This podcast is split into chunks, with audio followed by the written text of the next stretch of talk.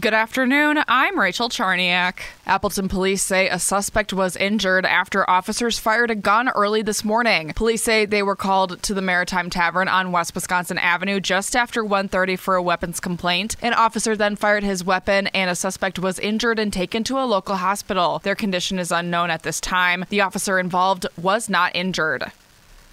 Governor Tony Evers delivers the annual State of the State address tonight. The Democratic governor can be expected to address a variety of issues where he opposes Republicans who control both chambers of the Wisconsin legislature. He's anticipated to discuss a Republican bill that would have Wisconsin voters consider banning abortion at 14 weeks. Evers shared where he stands on that. Well, first of all, essentially, we let the voters take away rights that they have now. So to me, it's a non starter. The address is scheduled for 7 p.m. in the Assembly chambers at the Capitol in Madison.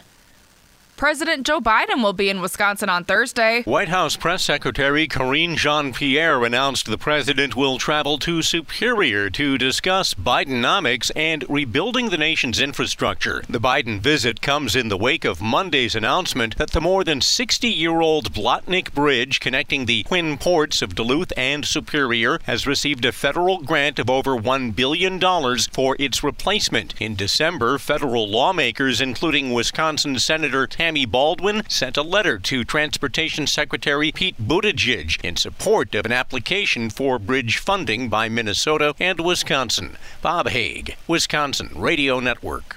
Eight state lawmakers are leading efforts to save sturgeon spearing in Wisconsin. People packed the gym at Stockbridge High School Monday to support the beloved tradition and learn more about why it could soon come to an end. Our parents and grandparents had us out there, and we feel it's important to be able to do that for future generations. Historical value behind it, and also uh, economical value for the state of Wisconsin, but it's a family event. It seems like everybody, no matter if you're Republican, Democrat, is on the same side here. The U.S. Fish and Wildlife Service is currently deciding whether it will add add lake sturgeon to the Endangered Species Act. A decision could come by the end of June.